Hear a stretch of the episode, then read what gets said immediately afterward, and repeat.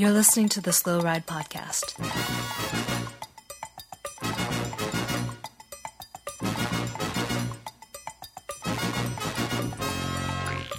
Bikes, advice, and rumors straight from the source. TheSlowRidePodcast.com and on Twitter at the Slow Ride Pod.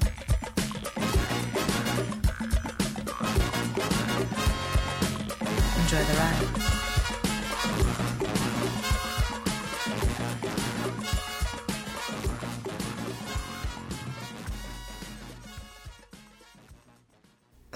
Welcome to the 106th episode of the Slow Ride Podcast. This is Tim in Orlando, Florida. Hey, this is Minneapolis Matt in Minneapolis, Minnesota. It'd be weird if you were somewhere else, being Minneapolis Matt. Um, you know, it happens. Minneapolis Matt's got to travel for business sometimes. That's probably true. Uh, this is Spencer Haugh in Boston, Massachusetts. What's Well, going on, guys? I, Hey, you I guys think ever done a image search for Iowa, Iowa stereos? it's the funniest thing you've ever done in your life. I can't say I ever have. so. Let's give a quick shout out. Speaking of Iowa, let's give a shout out to our newest uh, listeners that picked up the uh, podcast on the way to the Almanzo 100, especially those at Rasmussen's Bicycle Shop, which I'm pretty sure is in Des Moines, Iowa. Is there maybe? Sure. Could be in Iowa Yeah. City. Now, years ago, they had a guy, Don Quixote, who I used to uh, used to be the coach of Triple X Racing. This is a Punk long rock time cycling. ago. Punk rock cycling. Punk rock cycling, indeed. Yeah. Is Is that his real name? No. That wasn't his real name, was it? Okay. Uh, you know, you don't ask questions like If that. if you if you started Yeah. a team named Punk Rock Cycling and you didn't use an alias as your cool punk name, you're kind of fucking up, right? so, Yeah. guys, there's a lot to talk about. As you know, I start that every episode of the Slow Ride podcast, but I don't know where to start. Oh wait, I do. It's a new dawn. It's a new era. It is the era of USA Cycling and their new logo that has burst on the scene. All right. With- So I I've searched for it and I still can't find it. So they must have they must have started hiding it already. Have you gone to usacycling.com yet, little guy? I did, but I got I saw a picture of TJ and I got bored, and then I searched. I did the image search for Iowa stereos because I thought it'd be funnier. Uh, Okay, so- yeah, I, am redirecting my browser currently. Okay. Oh, look at that! There's So a we a picture new- of their thing. Okay. We have a new logo and it marks also close to the one year anniversary of Derek Bouchard Hall. Now there's the clip art wheel that had the American flag coming out of it, Yep. and then there was the uh, like kind of the badge that was uh, well that's USCF uh, logo, but what was the other one? Wasn't there another one, Spencer? I don't know. You always got the sticker of the wheel when when you when you get your Yeah, license. get the in the mail. wing, the winged wheel, the kind of campy ripoff, kind of generic Yeah. Thing. And the weird thing is that came uh, standard on Volkswagen and Subarus for a few years. Even if you didn't like cycling, it was just in the back back window. Yeah, that's why I see so many of them around.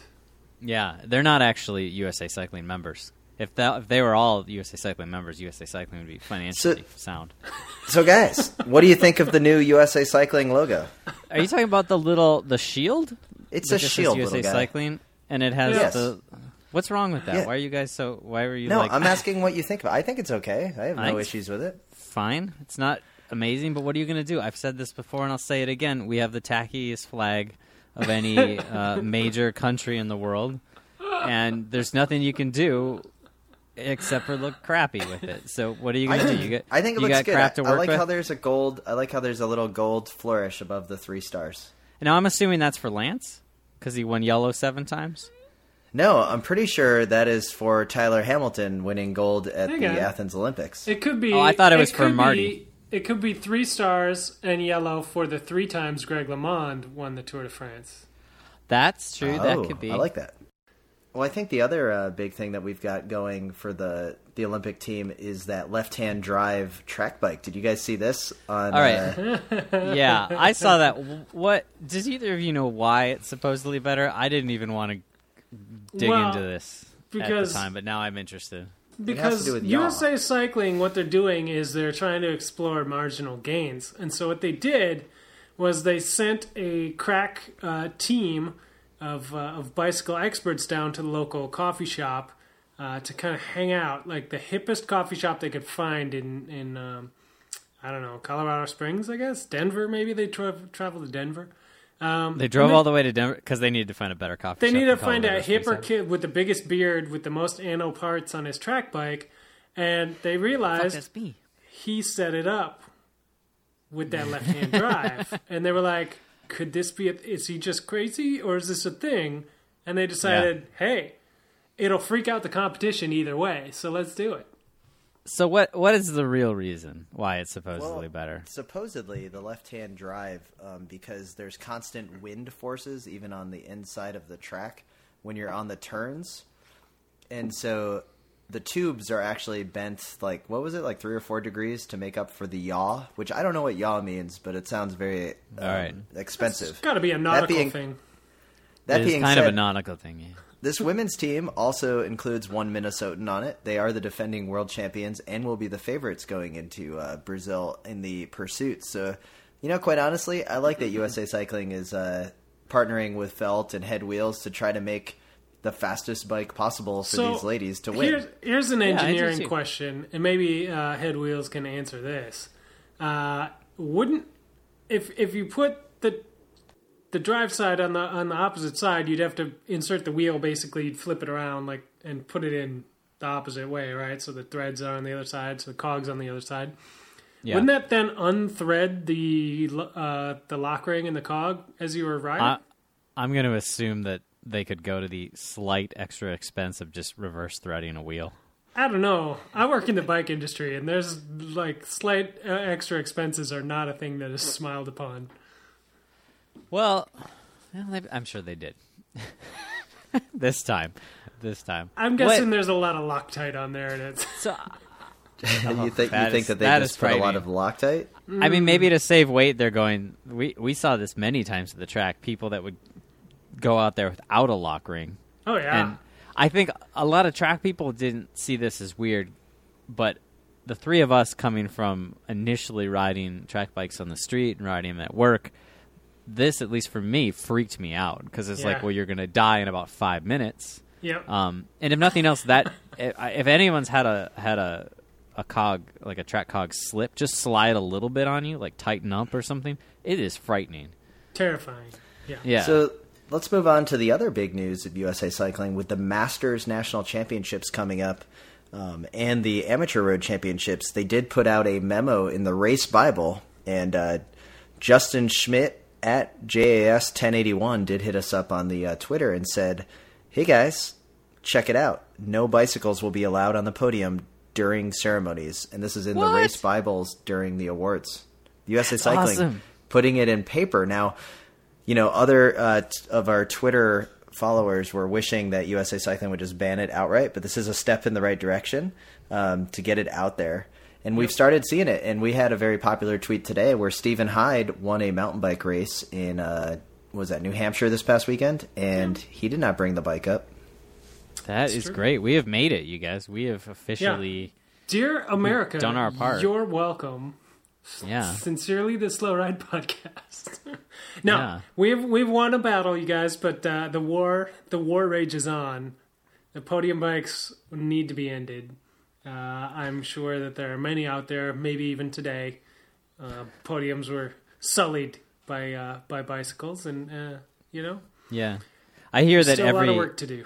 every 30 seconds on a Saturday, a podium is has a bike leaned against it. It's tragic. I mean, It's really tragic. Now, For- Thomas Thomas Heidbreyer hits us up on Twitter and goes, "Hey USA Cycling, good job on the podium bikes, but why top five on the podium?" they Because did. that's the they U.S. way. That's five. America. They've always done that at nationals. They've always done five, which you know, okay, at nationals, I guess. Like, but uh, that that also trickles down into the local race, uh, which seems crazy. I don't know. It's uh, do they give out five medals? Do they give out like an onyx medal at the Olympics? I think so.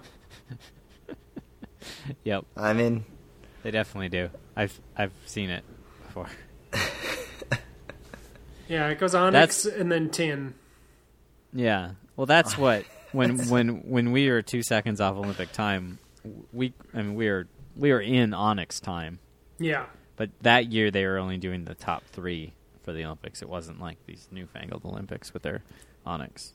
All right, so before we get into some other uh, things, I think that uh, Eric Von Dammit goes, "Hey guys on Twitter, what should I buy to impress, intimidate other Masters B racers?"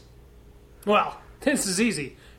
You don't have to buy anything, my friend. All you need to do is grow the biggest, gnarliest beard you can possibly grow, and that will do the trick.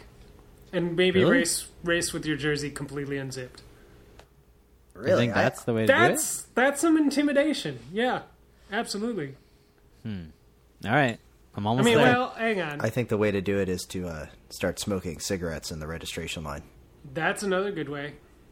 That's true. I, I could really mess some people up. If you did They both might not of know those what to do. things, you'd be unstoppable.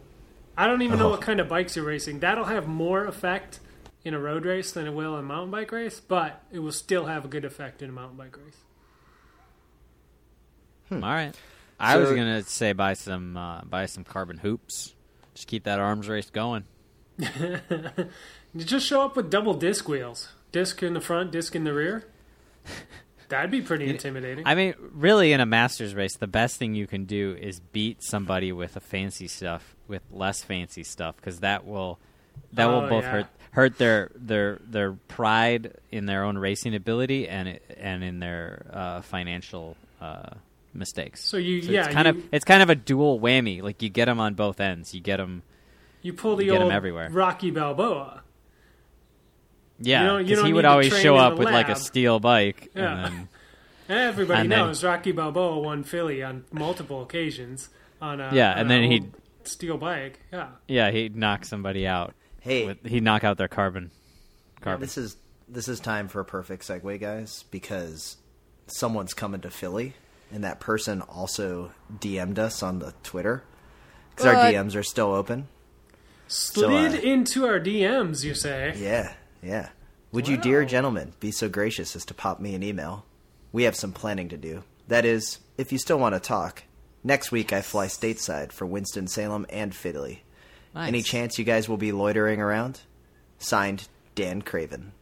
Oh man, are we gonna be loitering around? I'm not gonna be. Are you? Oh, I kind of want to be on the next plane to Philly to loiter around and hang out with the Namibian national road champion, Dan Craven. Speaking Uh, of beards. Spencer, I hope you're not busy next week because I think being the closest one, you're you're on this one, right? You got this. I'm you on don't have it. any. All right, I good. will, I will do everything in my power to make. So this here's the bigger question, guys. Uh, we got to get him on the phone if nothing else here. how do we how do we DM him back on Twitter? Like, what kind of email do we send a guy we've been internet stalking for the send him a- last year and a half? Just send him a nice selfie. So, I was gonna say a nice else. selfie. Do, Yeah. Hit him Uh, up with like a like, hey, should should we do an accidental uh, DM but tweet it? You know, like, hey, like our boy Taylor Phinney Like did before he deleted Taylor him. Phinney called him out on that. On sorry to blow up your spot, Taylor. Oh yeah, he totally deleted that one. But I got a screen grab of it before he Good, put it away. good, good. So Dan Craven coming stateside. Well, that That's means great. his entire cycling academy, the Israeli-based team, um, pro continental team that he's on, will be coming as well. Uh, it'll be interesting to see how a European continental team um, does at Philly because you know they always do seem to show up. There always seems to be a fair amount of, uh, Mm-hmm. of racers there, so that'll be pretty cool. Yeah, and they'll be one to animate the race and uh, obviously show off the uh, Namibian champion. Uh, I'm sure that's high on the list of priorities. So, So, so I think what I'll do is I will just email him back with a uh, selfie, uh-huh. um, yep. fully fully zipped or unzipped. Yeah, let's talk Giro, guys. I mean, you know, it's the our favorite race. And Spencer, first off, Velogames, congratulations, still sitting in the uh, top five. I, I will, um, I'll call it out when I can, and I will say that you have a very good chance of winning the overall here because currently being led by Andy Lacombe of Cincy Velo, he does not have Stephen uh, Kruijswijk on his team, Ooh. and uh, that may be a little bit of a uh, downfall because Stephen Kruijswijk. I mean, for all intents and purposes, won the uh, time trial the other day, losing the stage by a thousandth of a second. Yeah, But overall, he is sitting mighty Well, fine. he's sitting the- really, really fine. He's definitely been, I think, the strongest rider. Chaves second strongest, Yeah. but neither of them has a strong team, and I think it's going to make So- for an exciting last week of racing with Yeah, yeah. two of the Um, strongest teams in the race sitting third and fourth overall. With Let's they talk both about need that to for a gain second, little time. Guy. Uh, Let's- see, I thought you were going to say Team Sky was going to come uh, with all the guns blazing here in the final week. Uh, I mean, they might for a stage win. That's that's certainly possible, but I don't think they're going to be affecting the GC. So can we talk about that for a second, guys? Who Yeah. who's on Lotto Jumbo to help defend this jersey? Is it is Talangi like the guy that will be with him last? I mean, I don't know Uh, much I don't about know. this team. I really don't know who can climb for them. Your boy, uh, the TT or Roglic, the ski jumper guy. He's Yep. supposedly a decent climber, but I, from the stages I've watched, from the mountain bits I've seen, I have not seen other Lotto jumbo riders other I've than seen- Battaglin. no, That was I know. Battaglin the other day, Tim. You were talking about. Yeah, sicking Battaglin was little bit. there. I saw Battaglin bring back one of Nibali's attacks, and he was at least there in that final group of 20 on that stage, on the Queen stage on Saturday. So Yeah. I'm curious on who it's going to be. I was going to say, Spencer, you've been a you've been a Stephen Kruijswijk fan for years, so Mm-hmm. I'm tipping my hat to you. You you've been picking him the last couple years, and he's been having good top ten results in the Giro. But obviously now he's solidly coming through for you on your He prediction. is. He is. But and I'm not sure. How is he going to win not this? Well, he doesn't have some of the firepower he used to have. Like he used to have uh, Lauren ten Dam with him all the Yeah. time, and uh, and he doesn't have that. Yeah, so uh, you know he's going to have to lean on these guys like Battaglin, um, who's you know he could be there, but he might not be there. you know, um, Yeah, I just think he's going to get. but man, I, uh, so far, he has been isolated, but it hasn't mattered because him and Chaves have been the was best just going to climbers. say is. I don't know that it matters this time because nobody else who's really challenging has team there either. You know, like Chaves Well, is by himself. Movistar, has been solid, and Movie- Scarponi. Come on, Scarponi has been He's not killing it. it. He's Dude, Scarponi- Do it, You guys, one on the Queen stage, Scarponi did a ton of tempo, and two, Scarponi got fifth in the time trial. Like Yeah. Scarponi's flying uphill right now. Yeah, but Astana doesn't care about Scarponi. That's No, that's they the care about thing. Nibali, and that's. But what I'm saying is, Nibali has Scarponi. Like on the last climb, Nibali's Yes. going to have Scarponi, and he's going to have Fuglsang. You know, Yeah, Whereas- potentially, the other dudes do not. potentially. That's I some think- I serious think- firepower. I think Astana's help. going to blow up. I don't think Nibali's in the greatest shape uh, that we've seen him. Um, I don't think he's in Grand Tour winning shape. He's in good shape.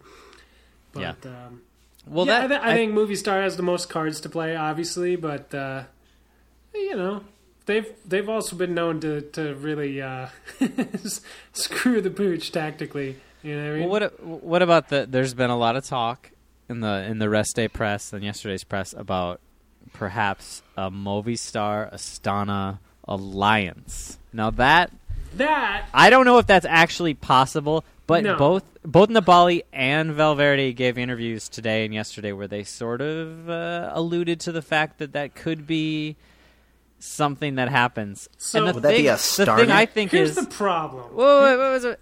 Astana, like Nibali and Valverde, neither of them, if they get third and fourth, everyone's going to chalk that up as a loss. Whereas, like, a whole bunch of other guys could get third and fourth, and that's a huge victory for them. Like, if if Steve or Chaves gets third, that's still a victory. He's never been on a podium. Those guys have to win. Right. So So the the, here's the problem with that I see is well, a it's that's like the uh, the Empire and the Rebel Alliance coming together. That's not going to happen. But b even if it did happen, one of them still has to lose. Spencer. Thanks for just uh, totally killing our Star Wars demographic. They just totally turned off the podcast. Well, because I know we one of all them know the Rebel lose. Alliance and the Empire would never get together. That's what I just said. That's Oh, okay, that's literally right, what I just right, said. that's That's never going to happen. Well, So thanks But it for might killing our to. Star Trek fans by I don't If know I why could- they're probably pissed about us talking about Star Wars. Anyway, the point of my story was one of those Nibali or Valverde still has to lose, even if they even if they form an alliance. One of them's going to lose, Yeah. and neither one of them wants to lose, so they won't form an alliance because but, but they'll they'll Yeah. be like, "My, I still have a 50-50 shot by myself." I see. I don't see. I don't know if that's true though, because I think by trying they win. Like they come out better by trying like going down guns blazing. Like Yeah. you've got Tuesday stage, Wednesday is kind of a wash, but Tuesday, Thursday, Friday, Saturday See- all have moments they could mm-hmm. gain time. I feel like Nibali and Valverde, if they don't try something, every chance they get, they're going to get. The press in both in Spain and, and Italy is going to be all over them. Be like, you guys See, suck. You you're it. thinking, You're They've thinking a little try. too strategically, little guy. You're thinking like, you know, a little too strategically. And and what they're going to do is, if if they knock off uh, Kruijswijk and Chaves, and like Nibali wins and Valverde gets fourth, Valverde is like that's not. He would rather them both get third and fourth than one of them get first and one get fourth. You know what I mean? I don't know. I don't know if that's true though. I kind of think like both Valverde and and and Nibali are the kind of riders that are willing to attack. I know people give Valverde shit that he doesn't attack, but he does attack. Well, Nibali, He will go Nibali long. will That's all he certainly attack if somebody has a mechanical. Oh. well, good good thing he had his mechanical in a time trial because no one could attack him then. Don't make my uh, stomach of anger get so Um, uh, filled. I just- But- yeah. I just think guy- those guys they've got to go big, and I feel like they're both going to go big, and it's making me really excited for this last week of racing because there's a lot of opportunities for some big stuff to happen. it's gonna it's gonna be tomorrow, and they're gonna come out tomorrow in stage sixteen, and they're gonna go st- straight after Kruijswijk, well, and he might be able to last. stage 16. Well, I mean, he he might be able to last. He might be able to resist the temptation um, to uh, you know to basically fail. Like like he he will still be in the leader's jersey after tomorrow, resist but he's the gonna lose some temptation to time. fail.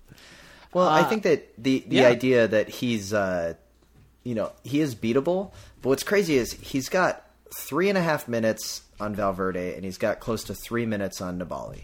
Yep. And I don't think Chaves is going to be able to stick up with him, but Really? I, mean, I think he is, but okay.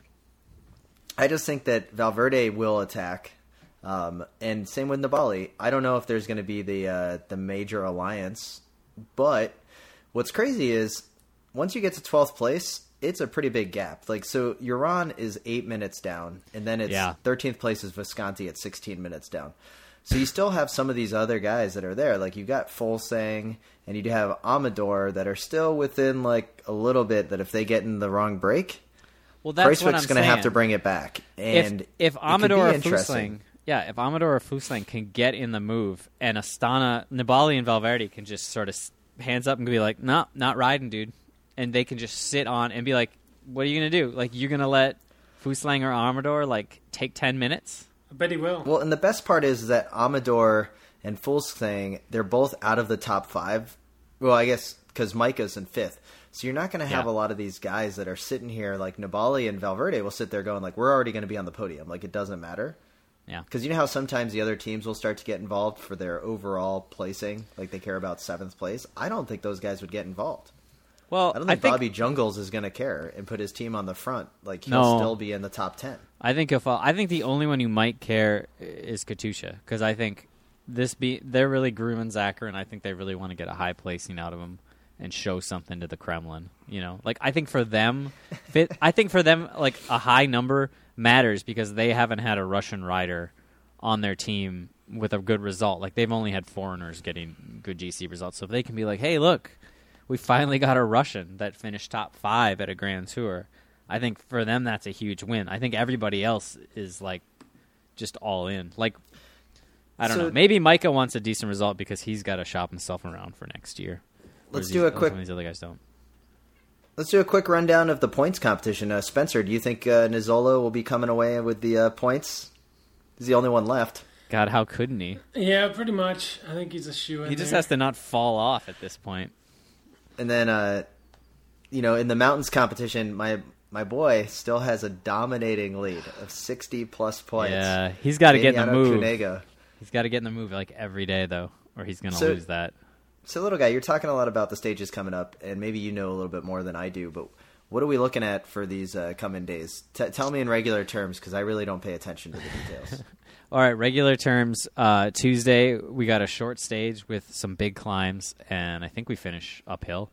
Uh, Wednesday is kind of flat. I think it's slightly a sprintery day. Thursday is interesting. It's pretty flat until there's a couple, a couple little pointy short climbs at the end. Which did you guys see the Valverde interview where he he claims that the the route books are totally lying about the stages, like a total Spanish Italian conspiracy. Valverde was saying that Thursday and Friday, uh, the climbs are undercategorized. He's Okay. like, he's like Thursday stage says it's a cat two or or cat four or something. He's like, no way, it's a cat two. So it's why a would pretty he do that? Like, what's his end game? Like, why would he be going public with this? Shouldn't he know that? Like, shouldn't he keep this in his back pocket and be like, "Yeah, I know I that these I- mountains I- are harder." No, I don't know. I think his point is kind of the point we get in all these races is like the French are mad at the Italians. The Italians are always slightly colluding together. The race organization, everybody slightly kind of colluding in some way to get an Italian winner. So I can see the like, oh yeah, it's uh, just a Cat Four climb. You don't need to go uh, pre-ride that stage. Just you know, you look at the route book. But Valverde was like, no, I went and I previewed all these stages. He's like Thursday's harder than it looks. Uh, Friday's got some big climbs, and then obviously Saturday uh, we go out with a bang with some huge, huge mountains. Um, Nice. So, um, let's put it. Uh, let's put our uh, money where our mouth is before we get into uh, um, the 16th place contest. Um, and we'll point out one other thing is that Astana and Movistar are head and shoulders the top team in the team competition. Astana has a four minute lead over Movistar, and then Cannondale's actually looking pretty good at 19 minutes, and we should give it um, down in solid third place. Let's give a shout out to uh, Joe Dombrowski, the American Hope, that's actually Mm-hmm. uh, putting together quite the Giro. That's very impressive and Yeah. quickly becoming one of my favorite um, cyclists out there. Can we talk for a second about what the hell has Cannondale done to Uran? Remember when he used to be a good bike racer and then he got on Cannondale? Now he Well, but sucks. can't you say the same thing about what Trek Factory Racing did to Ryder Hesjedal, who also Yeah, dropped but- out? No, Uran hasn't dropped out. Hesjedal is sick. Sure, but they're both not doing as good as they were on their former teams. Yeah, but I would say that being sick is different than just maybe it will come out that Uran has been sick or something, but like he's underperformed the entire Giro. I just really expected him to be a contender. I didn't really uh, expect Hej. I expected Hesjedal to do what he usually does, which is lose time. The third week suddenly like start riding decently enough to like gain in some time back, and then always be like, "Oh man, I guess if I hadn't lost time in that first week, I could have been on the podium." And you're like, "Yeah, Ryder, come on, man." I am a little shocked that Uran isn't even in the top 10. Yeah, he's But he's a big bust for me. I gotta say. That's all. You know, last place team, FDJ. And, uh, Wait, they're in the guys, race. yeah, they're Wait, in the they're race, ahead of- and I am, I am. Yeah, they're ahead of I I, am cycling. The end of IAM Cycling. Yeah. Four hours down on the team competition, and sadly, the Swiss team will be gone next year. That means 20 riders will be out on the market looking for uh, employment. And it makes you wonder why make the jump to the Pro Tour when you could possibly be just a good continental team that pays a lot less and uh, still gets into the sweet races from time to time. Well, I mean that that might be the thing next year because we're gonna have we're gonna have too too many slots and not enough Pro Tour teams again. I don't think they've Well- ever filled up the Pro Tour. They're full. They're full right now, aren't they? I mean, I'm sure they can always come up with something, but Well, IAM's gonna be gone and Saxo's gonna be gone, and possibly there's this Bahraini team. wait, wait, Saxo's going to be gone? Yeah. Yeah, Saxo's gone. Saxo Tinkoff's gone, and now So I Tinkoff's am gone. leaving. So you got two teams that are gone at the end of the year, and you possibly have one team forming. So there's gonna be a lot of riders out of work, dropping down to a lower level. I don't know. It's gonna suck. Barbie might have to not like drop down, and that bumps me out. Well, maybe the Pro Tour requirements will uh, drop down so we can get some of these uh, smaller teams up, like Bardini and uh, Bora, up to the top level. Well, I think that's your point, though, Tim. There's no point for them to lower the levels Yeah. because cause, cause some lower team's going to be like, uh, no, that's cool. We're we'll like just, I don't want to go to Tour of California or Tour Down Under. yeah. I mean, they'll be fine to where they are. They'll they'll still make the races. You know, maybe uh, CCC Polska will move up. All right, let's put our money where our mouth is, uh, Spenny. Uh, who is going to be on the top step come Milan next Sunday? Or Torino, sorry. The top step? Who's going to win the the. Giro? Who's going to win the Giro? Oh, it's Kruijswijk. He's going to win. There's no doubt in my mind. And his podium mates? That's a little tougher. Um, I'm going to say there will be some significant attacks and some some shuffling around, but uh, I think Nibali will be there, and I think Valverde will be there, but I think he's going to hold him off. Now, I am personally a homer when it comes to Movistar, as you guys know. Uh, for some reason, I just don't think Valverde will be on the podium um, at the end. I just, I think there's probably just too many climbs coming up, but it will be Kruijswijk taking the win, um, Nibali in second, and then I'll put uh, Zakarin in third place. I think Zakarin's going to be able to overtake Chaves. I think Chaves has got, um, he's got a little Jose Rujano in him. You know, kind of this uh, mysterious uh, South American gentleman that's really good. But then where does he Mysterious. go later? You're just being a racist now. I don't. What? What is mysterious about Chaves? I don't know who he is.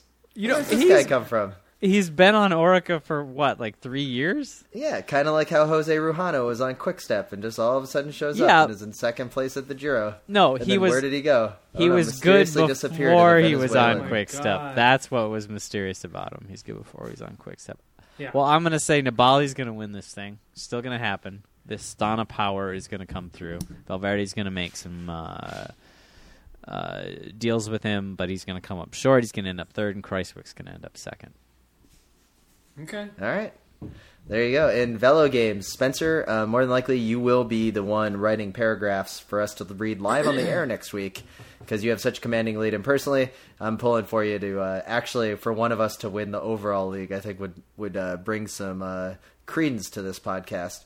And um, as experts, and uh, little guy, sorry, you will definitely be in third place of the Velo games competition. Probably. All my riders are going to crash out by the time the thing finishes. There's a- But we do want to thank over 120 different people that have uh, been with us. Yep. And uh, Team Slow Gruppetto, Cy Birch, one of our listeners in the UK, is in dead last by a lot. Bringing And up the Cy, rear. Thanks for your support. Um, Mm-hmm. I know that you uh, uh, have been a member of the uh, Slow Ride Podcast uh, support group on the Wide Angle Podium. Thank you for that. And we promise not to make fun of your last place uh, finish in Velogames. Again, after this Other, time. other than right now. Other than right now. Yeah. I mean, he kind of So- got the short end of the stick. He has uh, JCP and he has Landa, and he lost them both within the first week. So That's what know, I I, think- have, and I lost Cancellara. You know, it is weird thinking about uh, JCP. If JCP was still in the race for AG2R, how that would have helped uh, Pozzovivo, and Yeah. if that would allow him to get into the top five. But Pozzovivo has just been kind of dangling there in these groups. And Yeah. what's what probably the best part of watching races in the mountains, and it's in the tour too, is you start to get these um, like the same like you know who's in the group just by looking at it. Obviously, like you, you can see the jerseys, but it's always the same order. So like Majka's kind of dangling on the back, and then Zakarin is there in the group, and you're like, oh yeah, that's well, that's totally Amador. Like you can tell um, who the riders are just because of their performance over the course of the week. Yeah. Uh, so I don't know. It's I, I, li- I like seeing that, and it'd be cool with JCP up there too. you It would be. tomorrow's stage is stage 16. And I know we just picked our podiums and all, and that's very good and exciting, but yeah, you know, that's kind of more or less decided. What is completely up in the air is who's going to finish 16th you know, uh, in 16th place on the 16th stage. Oh, You I, guys- know. I, do you guys, I know who you guys that have is. Yeah. picks for that? All right. Oh, 'Cause yeah, I totally. am far more interested in this than I am in the podium of the Giro, and I think our listeners are too. Well, let's hear what you got. Spencer. Sixteenth place. Seem like a confident man. I've got it. I've got this. I, I'll go right now. David All right. For, Formolo of Cannondale Pro Cycling will be getting 16th place because he's going to lead Joe Dombrowski to the front in the final climb and then drop off to finish in 16th place. Interesting. Okay. That is a, that is interesting. David For, Formolo. That is a good Uh, theory. All right, I like it. I like the whole backstory to it too. It's not even Uh-huh. just it happening. Well, I a I guess. I've got a slight same backstory, which is Scarponi. He's gonna do some serious work for Nibali. Uh-huh. He's gonna swing off on the last climb and like make some faces. Maybe ride with a parrot for a little while. Yep. Uh, maybe stop for some pizza with his kids, and he'll get 16th. nice. I like it, but you're both wrong. Uh, let me tell you how this is actually going to go. Stage 16, lots of mountains, lots of KOM points. So it's a big points hunter day. Oh, oh, And so there's going to be a certain points leader going ah, off the getting front of the race, hunting points all day, who's going to crack on that last climb, get caught by the leaders, but Well, that still part I agree. in a very respectable 16th place. And that man is Damiano Cunego. Oh, that- that could be the would be greatest good. day. That would, especially I- if he could get some points and just Yeah. solidify the lead. I'm Oh, yeah. fine with that happening, Spencer. I hope you're right in a way because I, I do want that to happen. It'll be pretty. Did you now? I think this was on the Queen stage. I I think I might have been talking to Timmy right about the time this happened. Did you see when uh, Peepo? I think he was in the move. He got caught by the leaders. So for a second, Peepo was on TV riding in the lead group with like Nibali and all the favorites, just for like a, really a second. I Uh, mean, but it, little guy. was like, I mean, he's been riding with them for two weeks now. Uh, yeah, sort of. It's that's like that's like when I I'm at Jingle Cross and I'm like, yeah, I was racing with Jeremy Powers. I started at the same time as Jeremy Powers. I maybe was in this first corner within 30 seconds of Jeremy Powers, but you know. Okay. Right. Anyway, it was nice. Um, did you guys watch the Queen stage, Tim? I know you did, Spencer. Yes, you watch I it? did. Uh, no, I was, uh, I was, I was doing my own race. Did you? Well, Timmy, did you see? There was a moment on the last climb where a guy started ri- running way too close to one of the riders, and one of the referee motorcycles just ran Oh, him yes. over. Just This like, the- just fucking ran, like came This over is- to him and just bumped him onto the ground. It was. Oh, and then he fell. This was the greatest oh, it was awesome. This, This is, is, perhaps the greatest moment in cycling fandom from like our dumb perspective that we provide. Oh, and so good. we've created now two hashtags to kind of go over this whole uh, situation, right? The first hashtag is uh, um, stop podium or end podium bikes, and then the next one Yep. is the um, what was it, Spencer? End race race running. Ace and race running, yeah. And, and, that is this horrible act that we'll get to that populates apparently the Giro, which was very disappointing to see. It's all over the tour of California. But this gentleman dressed up in a as a cat, almost like from the Broadway Oh play yeah, he was a cat, wasn't he? Like oh, I forgot. running alongside. So good. And then the moto does like the classic speed up. And the guy kept running, and his legs couldn't keep up because they got caught behind the wheel of the moto, and he fell flat on his face. It was a glorious moment. You can go to our Twitter feed at the Slow Ride Pod. Go back a little bit on the timeline. We have the GIF from uh, Cycling good. Hub, I believe, put it up. Mm-hmm. Um, an awesome moment, and there needs to be more vigilante justice to end race walking, race running. It, And we have walking. posted in the past. This did happen before last year in the Giro, where a guy was tripped that was running with his uh, tights and tutu, where someone did trip him when he was like running alongside the riders. yeah. Now, here, here's the deal. Here's here's the hot take of Coach Tim. Okay. All right, I Coach don't Tim. mind fandom where you know you do the little like te- like I'll give you ten feet to kind of run alongside the rider, like like where you're leaning in and you're clapping. Like I really don't have an issue with that, especially if there's no one around you.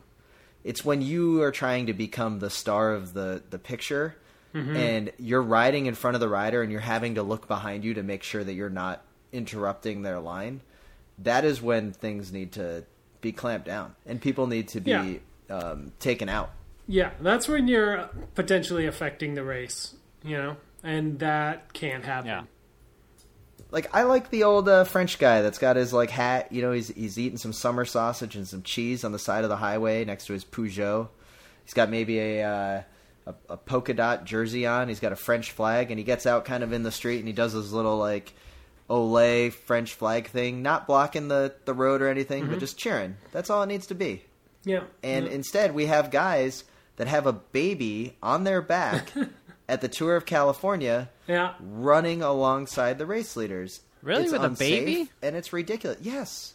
Yeah. It is it has gotten to a level where it is going to take a moto to run over one of these people and severely hurt them that they stop this. Like it it needs to people need to stop it just like podium bikes and they need to look out cuz it ruins the aspect. That's why I do not enjoy watching the Tour of California. It bugs me. Yeah. Well, I mean, Yeah. also the stages we've gone over that we kind of think a lot of the routes are a little on the Pouring sign. Well, Well, we have some pretty show, good. But you know, the show. We pretty the good- show is the bike race. The show is not all the jerk offs on the side of the road running for like 200 meters with the you know like I don't want to see your kangaroo outfit or your speedo or whatever you're doing, like your freaking giant antlers. Go home. yeah, Yeah. They, they go home. You're embarrassing us. yeah. And uh, with that, let's talk about the Tour of California after uh, this quick uh, preem lap um, this week from our sponsors, you at the Wide Angle Podium. This is Ryan. This is Ryan. This is Ryan Woodall, Florida's first cyclocross national champion. You're listening to the Slow Ride Podcast. We'd like to thank all of your uh, our listeners, the Wide Angle Podium supporters. You get a bonus episode, which we recorded our first ever bonus episode of the uh, Slow Ride podcast, and you know, without you, we get better microphones. Um, we are gonna uh, be able to fly to uh, Philly Pro Week to see Dan Craven. We're gonna need a lot of you to episode? really Yeah. step up your game, like in the next day or two. Yeah, really quickly. Really And- quickly. I'd really like to uh, thank our uh, our Oh. our network mates personally. Adam Meyerson with the Meyerson Line, the Honest Bicycle Program, Kids Don't Follow, and this week I'd really like to give a shout out to Bill at Crosshairs Radio, and he is going to have some amazing episodes coming up from the last two weeks of uh, work he's been putting in with uh, the Trek Factory mountain bike racing team at the World Cups in Europe. And so I'm sure he's got some uh, great interviews. Hopefully, he's got something with uh, Mathieu van der Poel, who is now racing mountain Yep. bikes. Yep. Yeah. And all that stuff, you know, is made not possible, but definitely made easier by your support at the Wide Angle Podium. You know, you, every show on the network is free. That helps keep them free. You help improve the shows, like Tim said. You know, we get microphones, we get newer equipment. Um, the little guy got he upgraded his cardboard uh, mic stand into a real one made out of things that mic stands are made out of and and you support causes, great causes, important causes like end race running and stop podium bikes. Both Yeah. great hashtags that you can support. Um, So And those aren't those hashtags aren't cheap. I mean, they No. cost each Yeah. each each character costs fifty thousand dollars. So we're we need the money, people. And then uh, let's also just say that uh, we are gonna um, we are working on getting some uh, hats made, and then also some other uh, wide angle podium um, product is going to be available in their own store. So we'd like to thank um, all the supporters.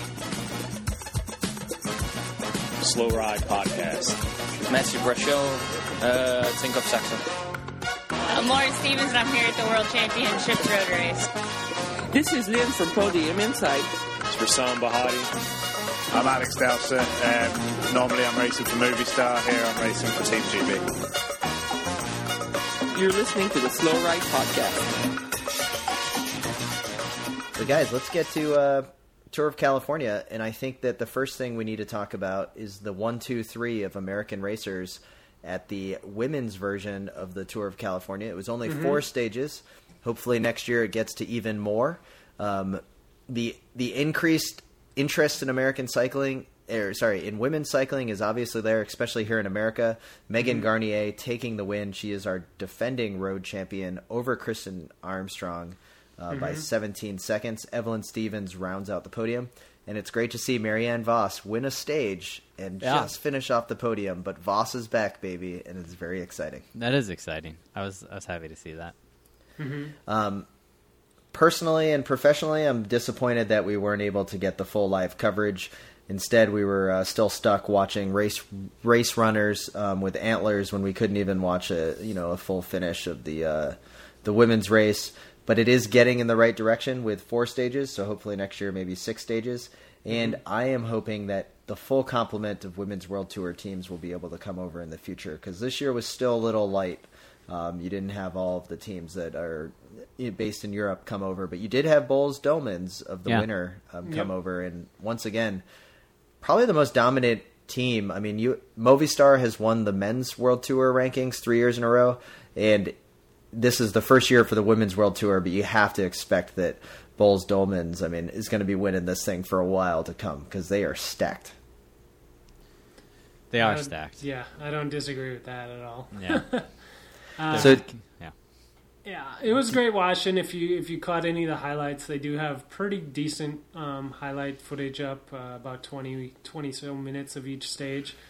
Um, Megan Gagne winning uh, stage two was pretty rad, so definitely check that one out. Um, the big story that sticks out for me, besides Vos winning a stage, is Kristin Armstrong, a solid second place. You know, coming in and uh, still doing well after the uh, the retirement. So it's uh, Uh-huh. very interesting before Rio comes around. So Yeah. uh, Kristin Armstrong. So Yeah, and then uh, you know, guys, I know you want to talk about it. You can lead us through this conversation on the Amgen Tour of California on the men's side, where uh, Mark Cavendish took the final day, and the GC was won by some guy I've never heard of. Oh my How- god, are Tim. you serious? Do you listen to this podcast like while we're recording it? Yeah, No, I don't listen to half the things people say. In fact, Sarah has started to say this. She's like, "Tim, I think you're only around for about half the conversation." You must that's be because generous. what I mean, Spencer, what do you what would you say that we've probably talked about uh Alaphilippe like what, fifteen times on the podcast now? Fifteen times this spring classic season. This spring's classics, last year.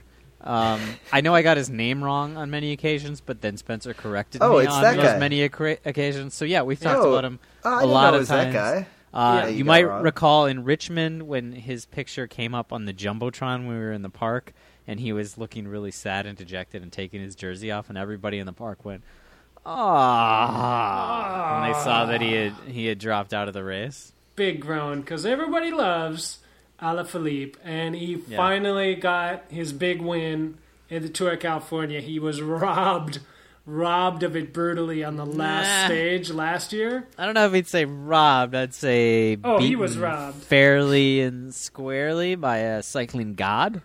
And that Speaking of That's which, another can way we to talk it. about the cycling god real quick? Yeah, what about him? Peter Sagan, the the rumors that he's going to go to Astana next year.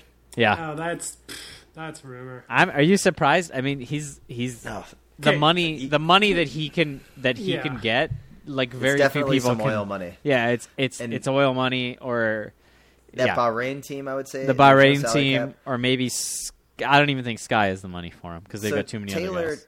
Taylor Well- Jones, uh, listener of the podcast and KDF uh, podcast member, he says that uh, it's definitely got to be a specialized sponsored team, just because Yeah. Well, specialized will yeah. But be the, willing to the invest. thing he left out is that BMC is the team where former world champions go to pasture. That that is where if you get a world championship jersey, you're like, well, going to BMC next year. Yeah, and that's then you true. take it off, you hang it up in the closet, and you just ride out that fat contract for a few years, and then uh, you know. the the problem is is, is Sagan unfortunately is too young and too in his prime to go to BMC yet.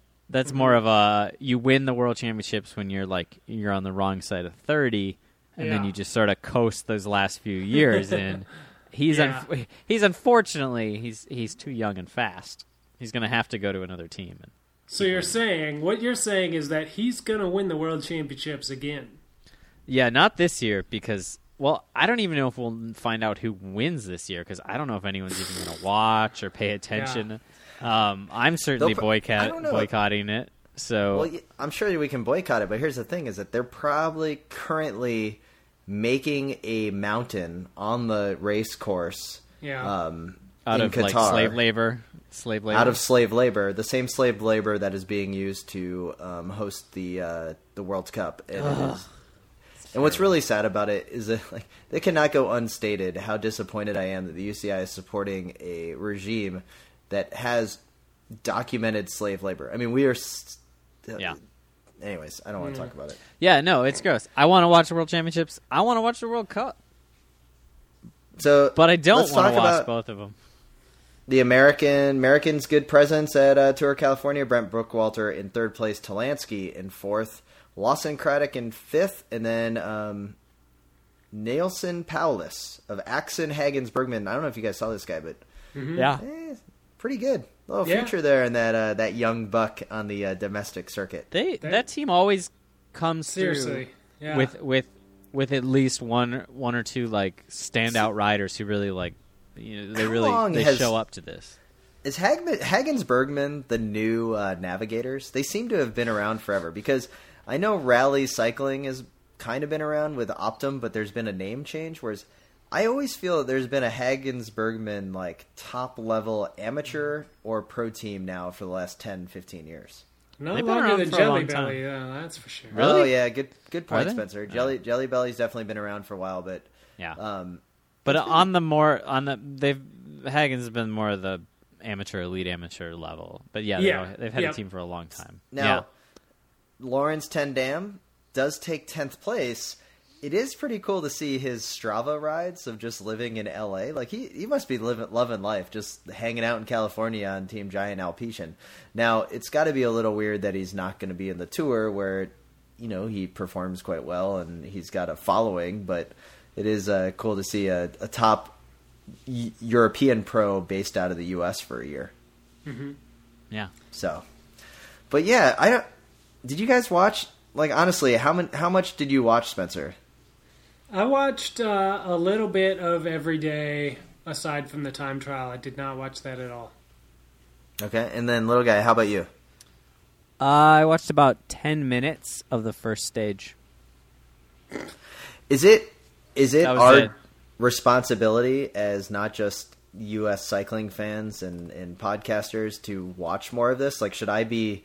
Should I feel bad that I didn't do it? Because like, the last thing you like, you don't support cycling, Yeah. and it's like, yeah, I just don't want to watch it. Like, I had no Yeah. interest. I know, I agree. I feel bad a little can- bit, too. You guys can poo poo it all you want, but I've been watching the Tour of California every year since it started in 2007, and let me tell you, that was a terrible race. That was a real bad. Who won like, that one? built- Levi. Uh, it was built for Levi like three years in a row, and then Floyd won it once, and then Horner won it, and it was just like this joke of a like built for I whatever watched American the was first four good years. at the time. First four years is what I. Yeah. I watched And- it. I watched it before I knew how to find Euro races on the dark web, Yeah. and then I stopped watching it, and I was like, "Ooh, ooh, a two point two race in Italy. Ooh, Yeah. No, they've they've done a much better job. I mean, they still have this responsibility to have these things finish, you know, kind of in in town, so they do the circuit races. But you know, there's definitely Euro races that do that as well. So you Yeah, know, I'm not to get against the one that. I just- finish, and that's about all they can hope for. But I uh, I don't know. There's something that is never as appealing about it to me. I, I do agree with you, Tim. I do feel a little guilty too. Like I feel like I should be supporting it more. I should be maybe giving it more of my time, but I don't for whatever reason. I don't know. It's hard with the Giro because like I only have so much time in my day to pay attention to bike racing, and I mean the second biggest Grand Tour of the year is gonna win. You know.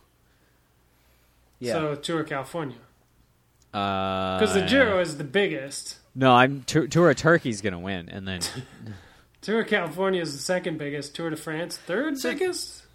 So one of the things that It's gets me about there. Tour of California is the incessant complaining. It seems every year. I didn't see as much this year about the teams that don't get into the Tour of California because there's always like Yeah.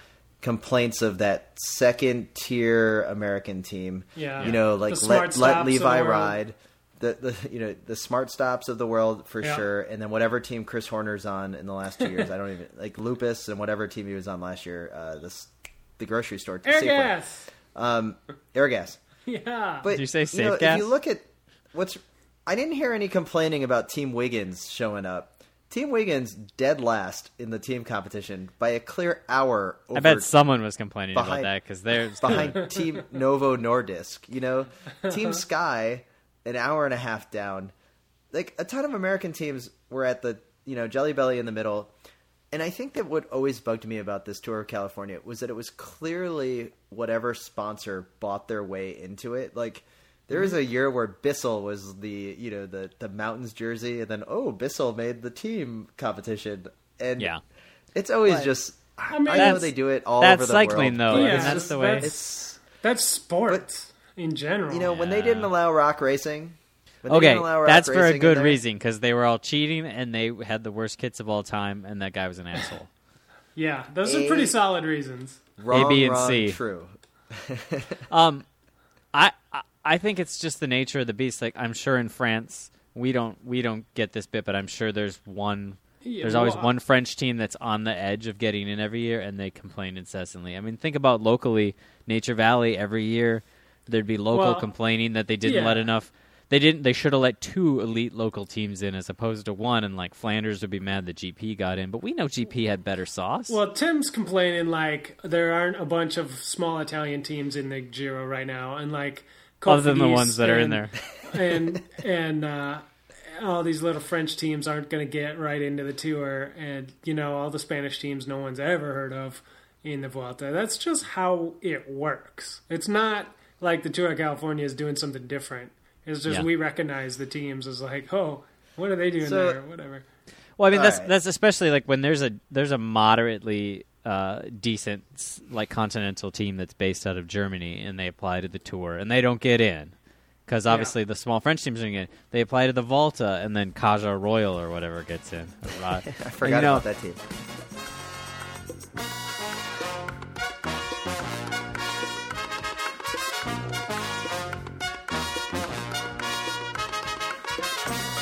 Hey, this is Zach McDonald, DJ the one and only Louisville Phone Party, and you're listening to the Slow Ride Podcast. From Sarah Kovic, she says, "Is it okay for her to hate group rides? Possibly related. She's fantastically bad at riding in a straight, steady line. That is a reason to love group rides, right there. If you ask me, you need to go on more group rides and learn to ride in a straight line because they will teach you, and it will be awesome. Well- and then you will be so good at group rides that you can just not have to go on them anymore because you figure out that they're kind of annoying. But So, riding a straight line is an important thing to learn. you have three good points here. One, needing to learn how to ride in a straight line is very important. So, Sarah, for your own safety, learn how to ride in a straight line. Two, group rides can be fun and enjoyable to go on. kind on. of suck though. Now, number three, they also can really, really suck. So here's what I would recommend: Yeah. find a good group ride to go on. You know, kind of, you know, maybe uh, sixty miles or whatever you're comfortable at, and whatever pace, and then find one or two other riders that you like riding with, and then slowly start to splinter off with them and become your own separatist group ride that leaves maybe five minutes after the the big group. Yeah. Yep. And then you can just talk about how dumb the big group ride is, because that's what we pretty much have done. But you've got to earn life. that. It's much like the USA Cycling category system. Once you get to five, then to four, then to three. It's kind of the same deal with group rides. You need to go on one. You need to go on the big one. You need to learn how to do the things that happen on the group. You need to learn what the pace line is and how it works, and like just sort of sit there back and, and figure it out. Like you don't, you know, you don't need to jump right in there. Uh, but just Well, sit on the back until the sprint. Well, no, see that that would be a thing that you'll learn how to not do. And then If it's a good group ride, though, like there's a lot of group rides that are pretty bad, where there's a lot of arrow helmets, I mean, and then that's people just that's go. that's how you can tell if you're on the group ride, or the right group ride, or the wrong group ride. So then you graduate to a little bit better group ride. And this doesn't mean faster; it just means, you know, better. and then you know you go from there. You find a couple of good friends, and that's all you end up riding with ever anymore. Um, because I'll tell you what, riding with people, even if it's one other person, is a lot better than riding by yourself. All right, well, guys, it's been another wonderful time hanging out with you. I'd like to thank all our listeners. Most importantly, I'd like to thank BK1 of Rhymesayers Entertainment for the intro and outro music. Make sure that you follow us on Twitter at the Slow Ride Pod. That is where the party really is. We are also on Facebook and we are on iTunes, Stitcher, and Google Play now. So update all of your pod feeds and uh, wherever you listen to the podcast. Leave us a review and a rating on iTunes. We didn't have any this week, so it'd always be great to uh, um, leave something on there. It helps us out.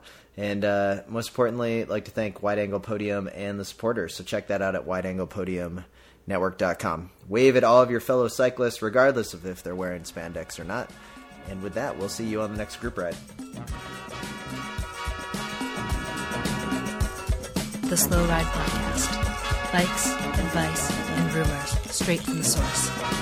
TheSlowRidePodcast.com and on Twitter at The Slow Ride Pod.